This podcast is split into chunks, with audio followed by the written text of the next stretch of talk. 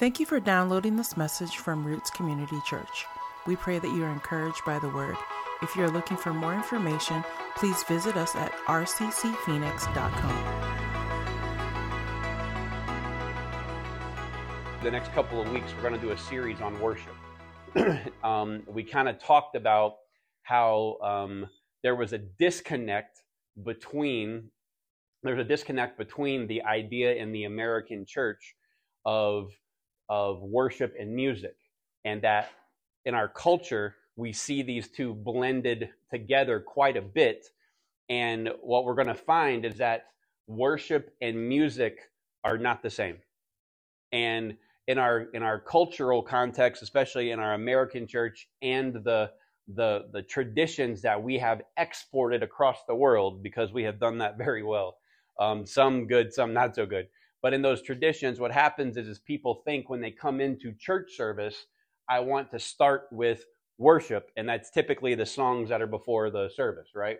Um, but what you're going to find in Scripture is that there is a divide between these two things, and it'll help you understand more about your Bible and about your own life and what's required of us as believers as we go forward as disciples of Christ. And so, um, we talked last week that music is a tool. It is a very powerful tool. We talked about what it did to the brain and how um, you, are processing information when you're when you're looking at when you're when you're listening to music, whether you want to or not. It fires off a dozen different um, uh, parts of your brain and you have to choose do i like this or not do i am i understanding what's happening does the melody make sense and we talked about using that as a tool what happens today and i actually dealt with it last night um, uh, is there's a, a, a very wide consensus of people especially who live on the internet um, who want to find churches that have like big screens and sound systems and stages and be like that's not worship and then they go, "We need an organ in the hymnal." You know what I mean? And then you're like, "Okay, well, um, I don't side with either one of those." You know what I mean? Well, we're I don't I, I'm trying in my older years now that I'm approaching 30. Um, I'm trying to uh, be a little bit more discreet on and a little bit more um, biblical on my approach to these things and I want to help you do the same because I think it's going to revolutionize what you think about what you think about worship and what it is. So we're going to define it today. So the first line in your notes is worship has nothing to do with music. Worship has nothing to do with music. when I was in youth group, and maybe you guys are are with me, um, uh, I, I don't feel old. My son saw a picture of me in my youth group a couple of months ago and asked me if I still had some of those clothes that I was wearing because they're coming back in style, I guess, and he wanted to wear some of them. I was like, no, man, I, got, I, I, I ran through all those. But when I was a, a, a younger person and in youth group, I heard a phrase that kind of blew my mind because I always thought that worship was the songs that happened before and after the service, right? And at the altar call or when you walked in, there was two praise songs, three worship songs, and then the altar call song, right? That's kind of how I was raised in in my kind of denominational church but I heard a, a statement that kind of threw me for a loop. And uh, it's the next line of your notes is worship is a lifestyle. and so when I heard that, anybody ever heard that phrase before? Worship is a lifestyle. Anybody ever heard a phrase and then in everybody like a one liner in a message and people go, "Hmm, that's good," and then you really think about it and you go, hmm, I have no idea what that means. That was me, right? Like I wasn't smart enough back then to go, I don't understand what it means. I would just look at it and go, oh, that's kind of profound. Worship is a lifestyle. So what I did was I incorrectly thought, since the worship to me was the songs that happened before the service, that I had to go throughout the day singing those songs. So I would get, you know, in front of my, uh, I would, you know, try to get up for school as a kid, and I would like try to wash my face, and I'd be like, oh, wait a minute worship is a lifestyle. Put toothbrush on my toothpaste and I'd just be like, celebrate Jesus, celebrate. Na na na na na na. Uh, any old folks in here remember the claps on that one? Yeah, right. Yeah, yeah. I hear you chuckling. You're old as I am. Um, so you know, and I would, I would, you know, just try to like go through the day and be like, okay, I can't be singing that MC Hammer song I just heard on my radio and my '77 Firebird. It didn't have air in Florida. Um, but I, I just need to sing another song because worship is a lifestyle. And as I was doing that, it just didn't really make sense. But I thought, well, this is what you're supposed to do, and I was a really good rule follower, so I would just try to sing those songs throughout the day, thinking I was living a lifestyle of worship. Right? Well, um, the Bible will show us exactly what worship is. Now, one of the reasons, one of the things that we got to understand before we dive into what worship is in Scripture is that the Bible was written in three different languages. This next line in your notes. Anybody want to take a guess at what the three languages are? Except anybody who was at youth on Friday, because I already heard part of this. Hebrew, yep, that's one of them. Hebrew. Greek, yep, and then there's a third one. A very small portion of the Old Testament was written in a different language. Where is it? Aramaic. Look at you. I got some Bible students in here. y'all listen in church, don't you? Look at y'all.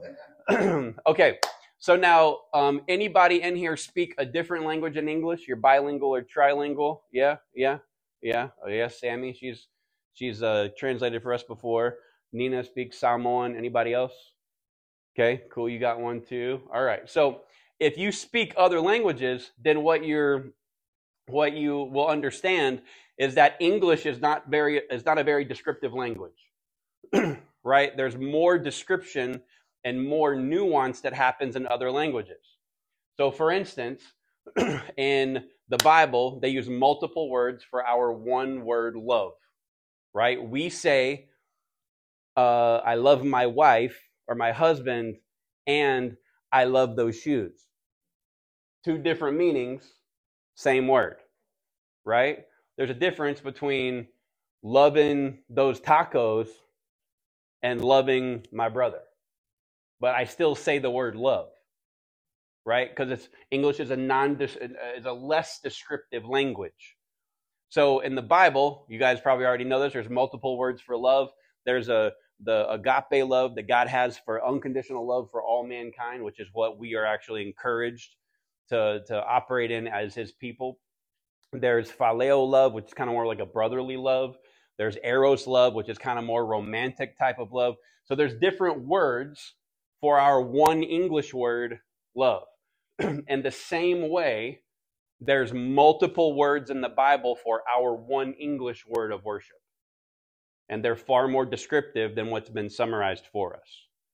Now, the Bible wasn't written in English, and so any translation that we have, there are people, men, who are led by the Spirit of God, who pray, who study, who are scholars, who are language experts, cultural experts, who get together and they have to make decisions on how to communicate what's in that original document to us in our language so we'd understand it. That's the, that's the value of having other translations of the Bible and other, um, uh, like, you know, NLT, NIV, uh, ESV, and all that kind of stuff.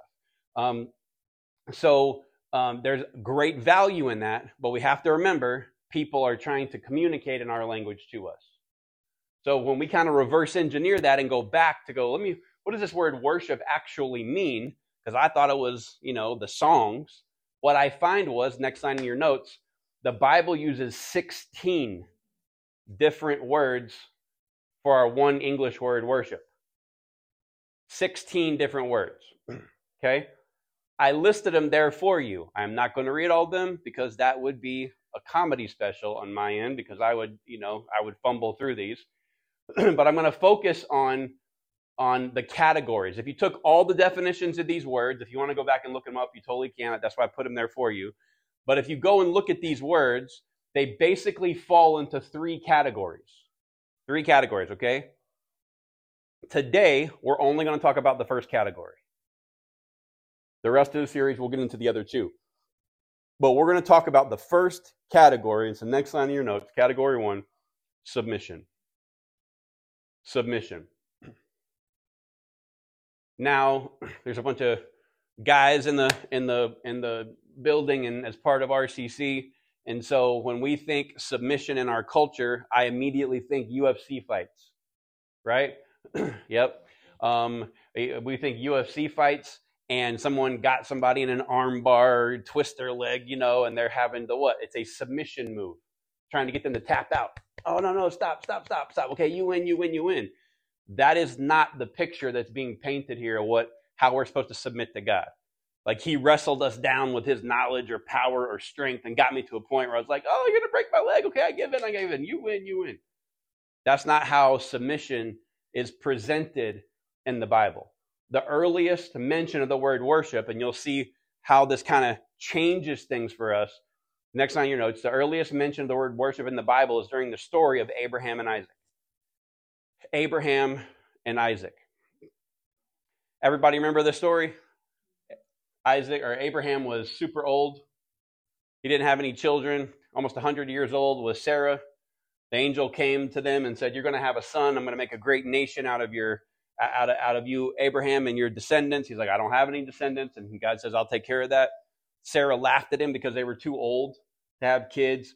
and fast forward in the story, Abraham and Sarah have a son. His name is Isaac. Then God asks Abraham to do something with Isaac.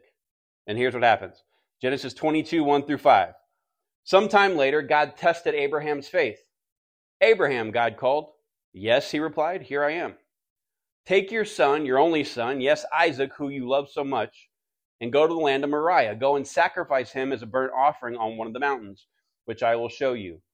The next morning, Abraham got up early. Let's stop right here. Uh, the Matt International Version thinks he got up early because uh, notice he did not tell his wife what he was about to do. Because she would have snatched him. But no, you're not taking my son to do what? No, no, no. Right? So he let's keep going. Uh, the next morning, Abraham got up early, saddled his donkey, and took two of his servants with him, along with his son Isaac. Then he chopped wood for a fire for a burnt offering and set out for the place God had told him about. On the third day of their journey, Abraham looked up and saw the place in the distance.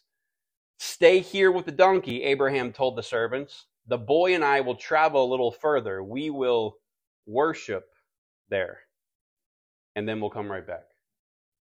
Do you think God told him, Go up into this mountain and worship me?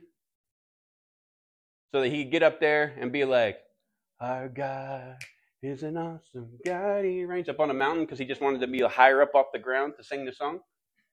No. Him going to the mountain was an act of worship. Him taking Isaac was an act of worship. Why? Because the main worship, the, the, the main word that's used here in this category that we're talking about today as worship was submission. That word is shakah. It sounds like S H A W K A W if you were to pr- pronounce it. Shakah. Next sign of your notes. This word means to bow down, to prostrate oneself, or just like just to bow down completely. That next word there, it's a definition in your notes, is called sagid. It's to prostrate oneself to physically kneel or bow down.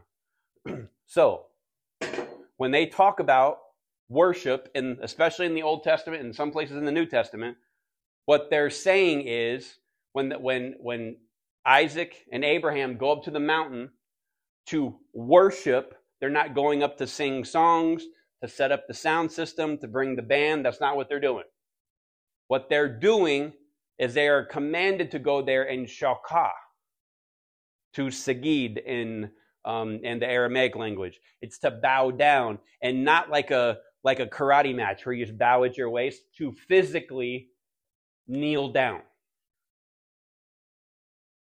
Now, in our culture, in our American culture, this act of physically kneeling down doesn't really mean much. I mean, my brother, when he was little, he would jump off the bed and land on his knees on the ground because he could. You know what I mean? All you guys, especially the moms in the room, are wincing. You only get one set of knees, kids, what my mom used to tell him, right? Don't be jacking up your knees. so, but there's not really any significance for this kneeling down, this bowing down in front of somebody. But in the biblical time, it held a ton of weight. Next on your notes. In biblical times, physically kneeling or prostrating oneself, like laying flat on the ground in front of someone, meant you were submitting to the one being bowed to. so, this should start triggering a couple of memories in your mind uh, in the Bible. Anybody remember the story about Shadrach, Meshach, and Abednego? Remember that? They were thrown into the fiery furnace? Daniel 3 1 through 6. King Nebuchadnezzar made a gold statue 90 feet tall and 9 feet wide and set it up at the plain of Dura in the province of Babylon. Let's stop right there. You know that dude had an ego, or at least a massive insecurity problem, to make an idol of himself 90 feet tall and 9 feet wide. Then he sent messengers to the high officers, officials, governors, advisors, treasurers, judges, magistrates, and all the providential officials to come to the dedication of the statue he had set up. So all these officials came and stood before the statue King Nebuchadnezzar had set up. Then a herald shouted out, People of all races and nations and languages, listen to the king's command. When you hear the sound of the horn, the flute, the zither, the lyre, the harp, the pipes, and the other musical instruments, bow down to the ground to worship King Nebuchadnezzar's gold statue. Anyone who refuses to obey will immediately be thrown into a burning fire or burning, a blazing furnace. Is the king, King Nebuchadnezzar, asking people to stop as they're walking in the market or on their way to work or to the field or to get water out of the well or whatever? Is he asking them, when you hear those instruments sound off, when you hear that, that's a trigger for you to start singing a song about me? What a great king we have. No, no, no, no. no. It's not supposed to sing. He's asking them to shakah. He's asking them to physically get down on your knees because why? The one you're kneeling to, you are openly declaring, I submit to this person. I will do what they want. I will do what the king has instructed, no matter what I want, no matter how I feel, no matter where I'm going. Doesn't matter if I'm late. It doesn't matter if I'm going to work. It doesn't matter if I'm going to do something to provide for my family. Doesn't matter if I'm on my way somewhere. As soon as you hear that, King Nebuchadnezzar, bless you, again, wants to come and wants you to stop and kneel down. And doing so is, t- is not just you telling the king you submit, you're telling everybody who watches you, I will do whatever he says. Physically kneeling down meant someone was acknowledging the superiority of a ruler to themselves. It meant they were telling everyone around them they would submit to that king or that leader's desires, to their control, and to their power. This clarifies the story of David and Bathsheba a little bit for me. Remember this story? Where God catches David in his, his um, adulterous act after he kills her husband Uriah and brings the woman that he impregnated, Uriah's wife, Bathsheba, to his temple. He thinks the cover up's complete, but God sends his prophet Nathan to tell him, I see what you did. 2 Samuel 12, 13 through 20. Then David confessed to Nathan, I have sinned against the Lord. Nathan replied, Yes, but the Lord has forgiven you, and you won't die for this sin. Nevertheless, because you have shown utter contempt for the word of the Lord by doing this, your child will die. After Nathan returned to his home, the Lord sent a deadly illness to the child of David and Uriah's wife. David begged God to spare the child.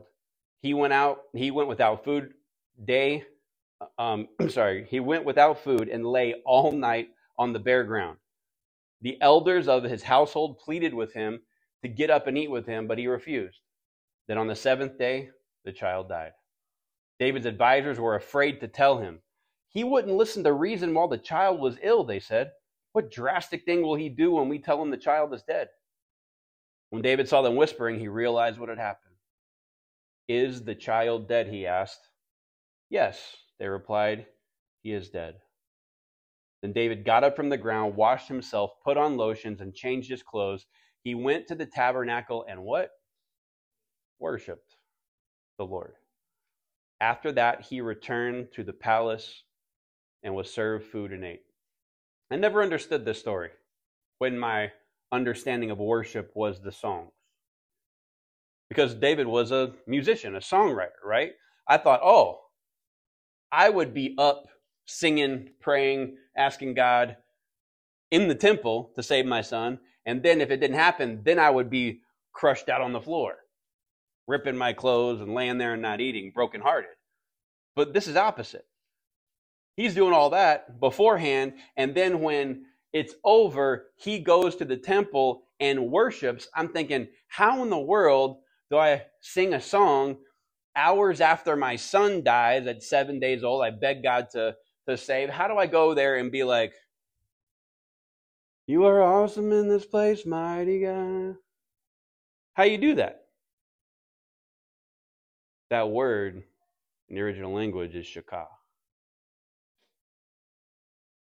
He came back to the temple and he said, I have been doing what I want to do.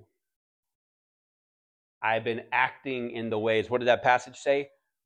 Uh, Nathan said, Because you have acted in utter contempt of God's word. You didn't care what he said. You didn't care what he did.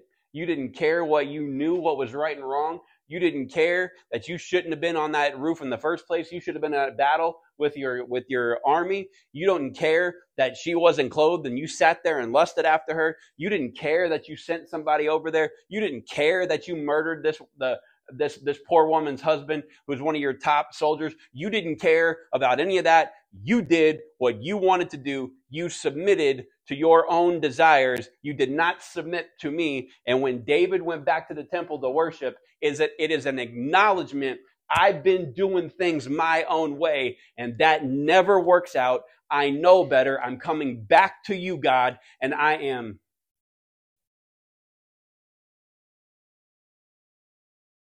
I will do what you say. I'm not going to go down this road anymore. I'm not going to just fulfill the, the, the guttural flesh wicked desire that I have that led to adultery and to murder and to lying and to fornicate. I'm not going to go down that road anymore. I am going to do things your way. I'm going to worship. I'm going to submit. I'm going to shakah. That moment in the temple led to a pretty famous passage in Psalms that we and our culture turned into a song. Create in me a clean heart, O God, and renew a right spirit in me. Cast me not away from your presence, and take not your Holy Spirit from me. Restore unto me the joy of my salvation, and uphold me with your free spirit. David didn't come to kneel down and sing a whole bunch of songs because that's what you're supposed to do as someone who worships God. No, he is saying, I got to get my heart in the right place. And when I take my heart away from what I want to do and submit to my king, then I start to worship. This should change the way you read the scripture going forward. And let me give you a couple of quick examples. Remember when Jesus went into the wilderness to be tempted by the devil? He was there for 40 days with no food, right? Devil came and tempted him three times, Matthew 4, 8 through 10. Next, the devil took him to the peak, him being Jesus, to the peak of a very high mountain and showed him all the kingdoms of the world and their glory. I will give it all to you, he said, if you kneel down and what? Worship me. Get out of here, Satan, Jesus told him, for the scriptures say you must worship the Lord your God and serve only him. Satan wasn't asking him to swap the lyrics of a song that was written to him and sing it to him. He was saying, Will you do things my way? If you submit to my authority, you submit to acting in my way, I will give you all of this. You ever heard the, soul, the phrase, uh, sold my soul to the devil? Actually, I'm submitting to what evil wants so that I can gain temporary riches. Satan was asking Jesus to submit to him. the epitome of arrogance. asking the Son of God, just do it my way. Romans 12:1.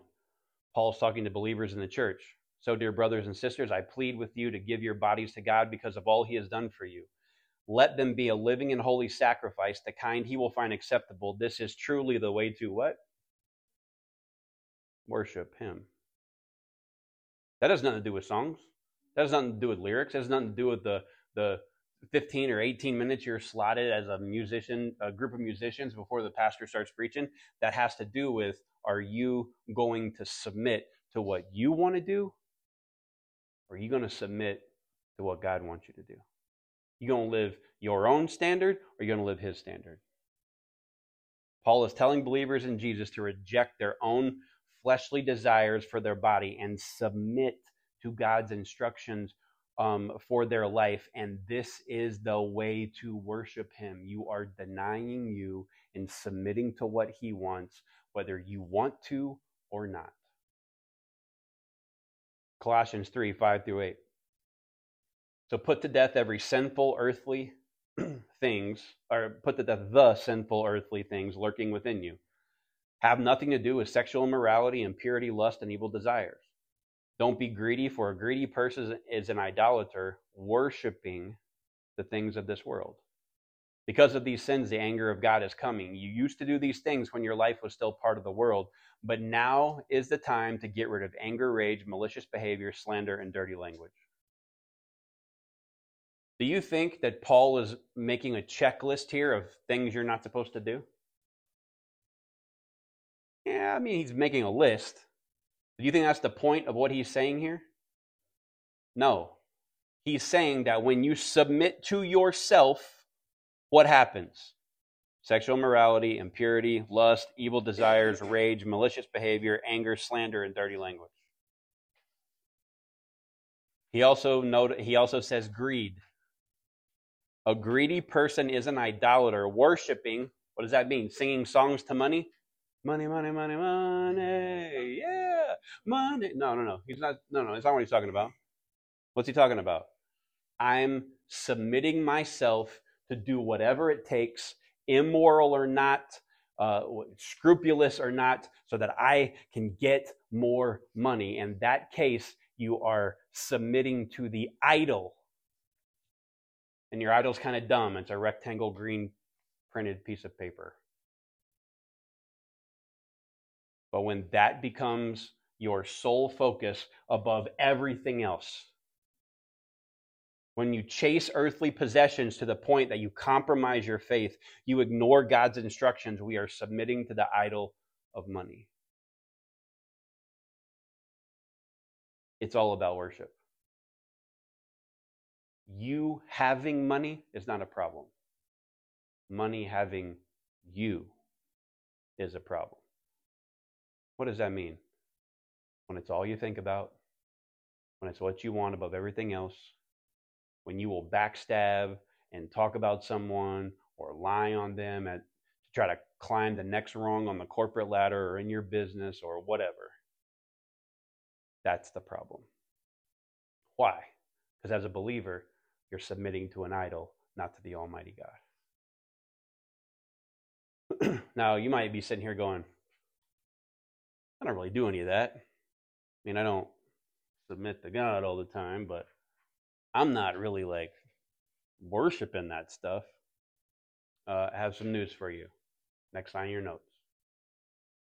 Everyone worships. but we get to choose who and what we worship. Everyone worships, so we get to choose who and what we worship. Think back to David real quick. He saw Bathsheba, dumped what he knew was right, and did what he wanted.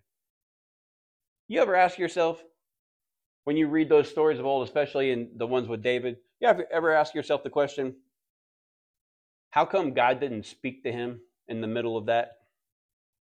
He's out there eyeballing Bathsheba, taking a bath. Why didn't God be like, David, ah, look over here, bro. Go back inside. Close the curtain, whatever. You ever think, how come when he sent for her, God just didn't put up some miraculous blockade. Oh, she couldn't make it. She the donkey stepped on her foot while she's walking over here or something. You know what I mean? Why? Why? Why? Why didn't he stop her? Why didn't he stop him? Because he already knew what was right and wrong. He was not ignorant of it. He knew what was right and chose his flesh anyway. That one, that one struck close to home for me. Because I was a church kid, I knew all the right and wrong stuff, and yet when I was presented with certain opportunities, I was like, bump that, bro, I'm doing this. He didn't stop him because he knew what was right. God, I'm in this massive situation where I've succumbed to this sin. How come you didn't help me? Probably because you already knew what was right.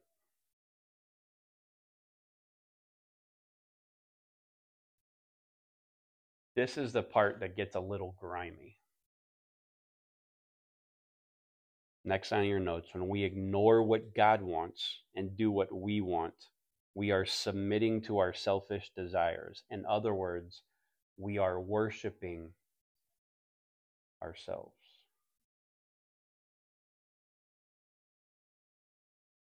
Oh man, you just had a little slip up. Heard a heard a um there's a pastor in the south many years ago who got caught up in a crazy adulterous affair. Let me leave it at that. People left his church and went to the one, and the guy down the street was his friend, and he stood up and goes, um, If you're from my friend's church, you need to go back over to his church.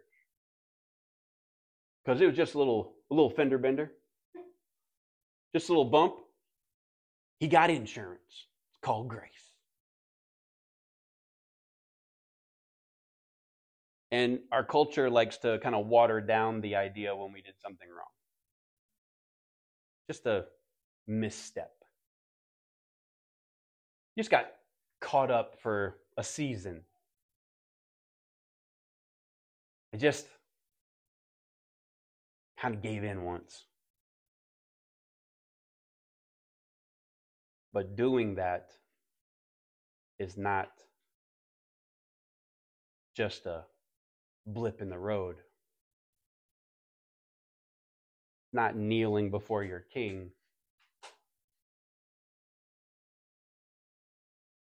Kneeling before you.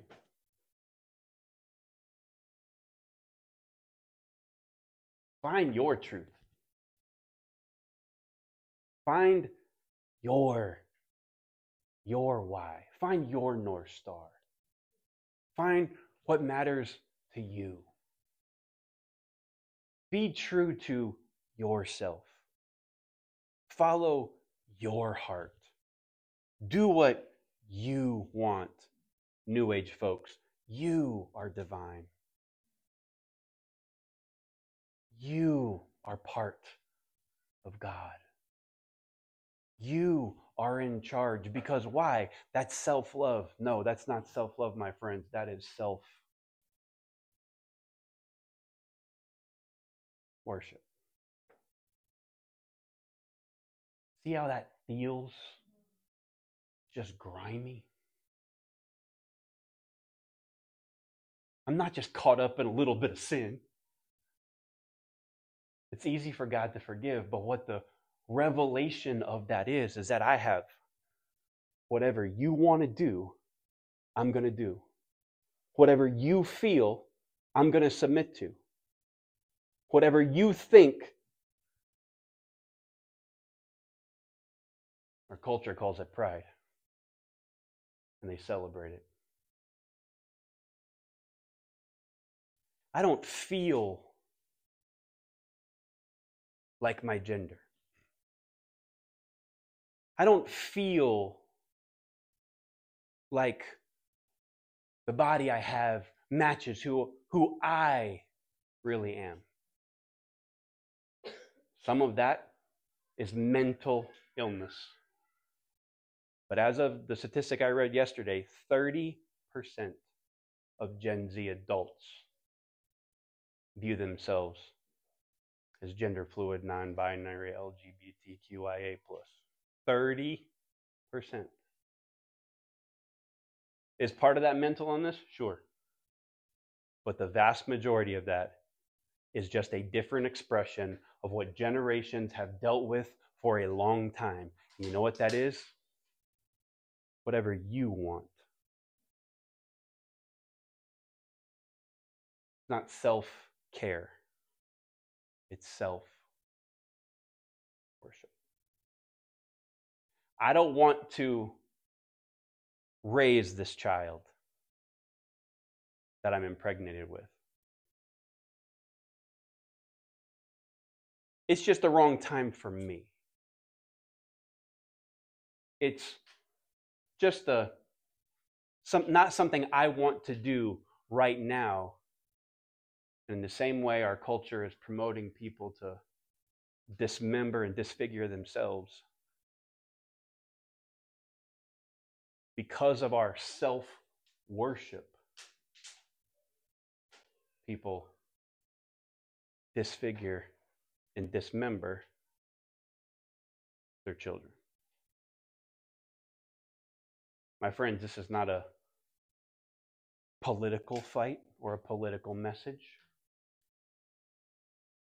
Not out here be like, let me introduce you to this candidate who's going to fix all this. No, no, no, no, no. Those are all very small band aids. There's a bigger problem. What do we submit to? Because everybody worships.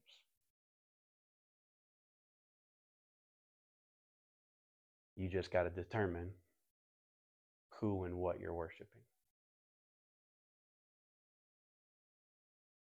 See how that changes away from the songs that happen in the service? So, Matt, what is the role of worship and music in the church? Next line of your notes is letter A. Worship is not the songs we sing in a church service. Okay, we've made that clear. Worship is not the songs we sing in a church service. So, why do we sing? Next line to express our heart of submission to God. Let me talk to all my musicians, future worship leaders that are in the house.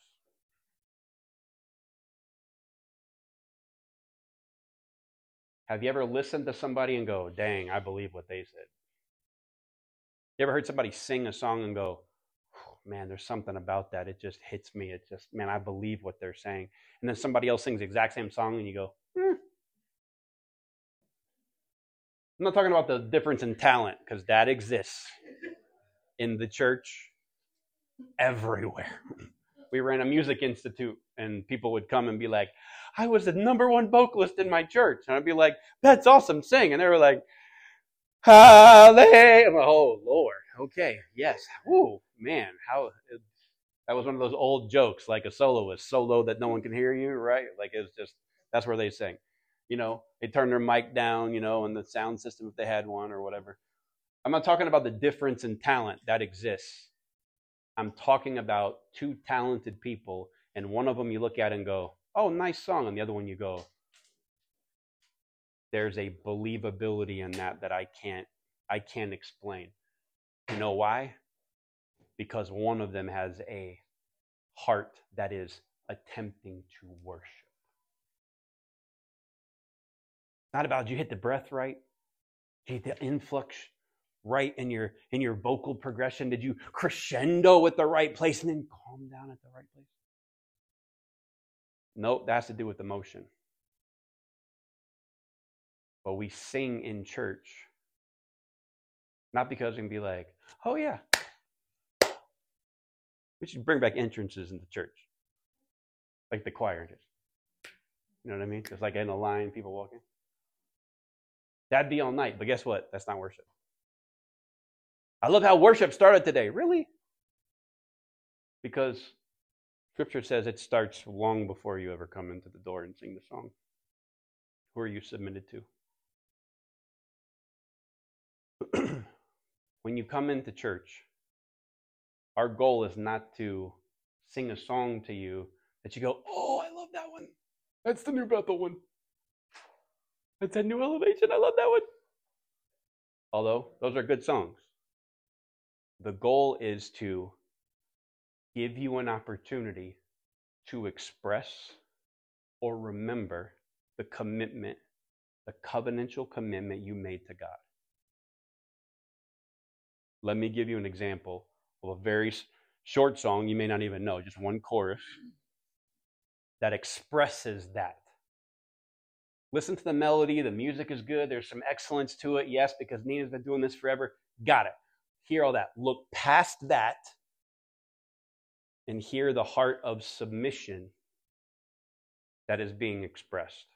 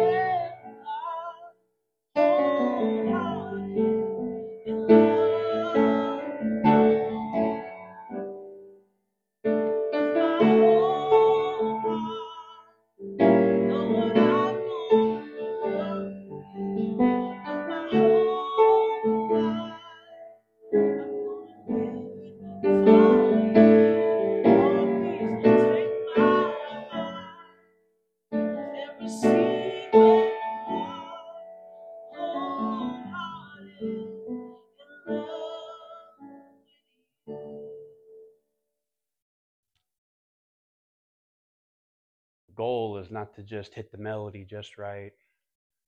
I like how the last part of that song goes to the minor six and then resolves to the three. I don't. It's giving you an opportunity, giving you everybody in the room an opportunity to express their submission to God or be reminded of a time when you were submitted to God. And sometimes in the quote unquote worship set, which now we know is not, it's a musical tool. During the time of the musical tool, if you are convicted, I was taught after a while that you think about you in worship, you're not worshiping. When you separate the two, you begin to realize that when I was convicted when the song, with the song, the tool did its job. Because why? I remember when I was here. At the moment, I'm here. But there's something pulling me back to being submitted to truly worshiping the God that I serve. I have to reject all of that and come to this place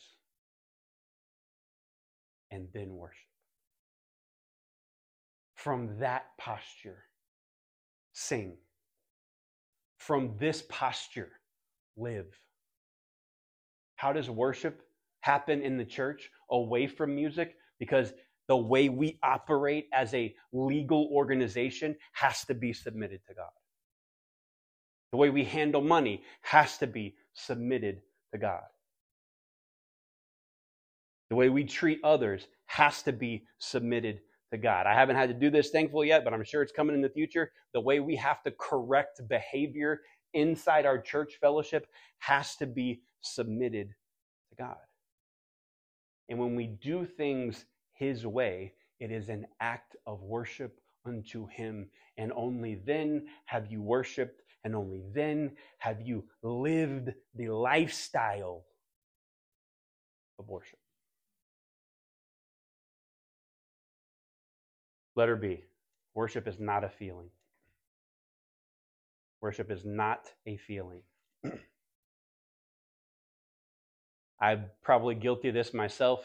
So if you don't know anybody, it'll just be me. But have you ever heard anybody walk out of a church service and be like, eh, I just didn't really feel it in worship today? Just didn't really do it for me. I don't know if it was the songs or the, you know, the mic went out, kind of distracted or whatever. It just didn't really do it for me today. Ever heard that? Ever felt that way? Walked out of it? Yeah? Your feeling has no bearing on worship. We said it last week. I'll remind it to you. I should have put it in your notes, but you can write this down if you want. There's two times to worship God when you feel like it and when you don't. What I feel like doing is kicking Bob from accounting in the shin when he walks by. I'm not going to do it. What I feel like doing is telling everybody what that girl that other cubicle's been doing on the weekends because I hear her talk about it all the time. I'm not going to do it. If we have to feel something when songs are sung, next line your notes, as a confirmation of whether or not we have worshiped, you're actually submitting to a feeling. So if you feel like you only worshiped or only had a good service where the music was present and it really got you and you shed a tear or you got the goosebumps or you stood up oh i just want to run if you have to feel that to think that the service or the music or the worship was successful for you then my friends you are submitting to a feeling and in doing that worshiping an emotion Your emotions aren't bad. I said this a long time ago. Your emotions are real, they're just not always right. You are an emotional being, but if you have to feel a certain way when you walk out of the church service, then you're prioritizing an emotion above the God who wants you to submit to Him regardless because He is good, He is powerful, He is in control, he is the one who has all the answers, and He has started and ends everything. The music will invoke an emotion. We talked about that last week, but the worship is not the emotion. The worship starts with letter C. Biblical worship is submission to God. It starts with submission. What does submission mean? Do what your king wants. Do what your king wants.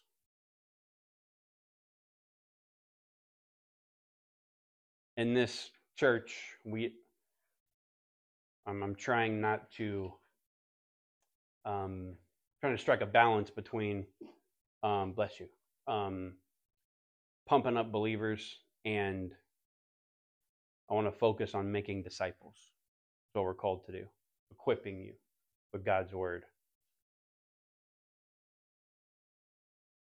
How does submission play out in the life of the disciple? If you want something, but the Lord has other plans for you, submit to Him. If we want to live a certain way, but God says no, we submit to Him. If we want to take control and go out and get what we want while ignoring the Creator and His standard for our life, we submit to God. Because without submission, there is no worship. Might be good songs. Might be you cried. Might have good emotion might have great harmony. All of that I am for. I am for the excellence that the that it speaks to and to deliver it. But what's the point of the song? To express the heart that's in you that is submitting to God. To remind you of a time when you submitted to God and hopefully convict you back to the point where you're no longer submitting to you or worshiping you, still, man, that's grimy. But to worship and submit to God. I want to encourage you going forward, no matter where you're where you're at. Here in our service on Sunday, if you're at a conference or if you're at a concert where they're singing, you know, worship oriented music, the subject of worship songs, wherever you are, I want to encourage you never to sit there and watch the people sing. There are moments where they're going to sing something, it's going to strike you, and you're going to be like, oh man, I can't even. God, I just got to deal with God right now. Fine. But just watching the people sing that are gifted and going, man, they got a great gift. Thank you. Awesome. No. Take the opportunity to express your heart of submission to God. Only in that moment did the tool of music become an avenue of worship.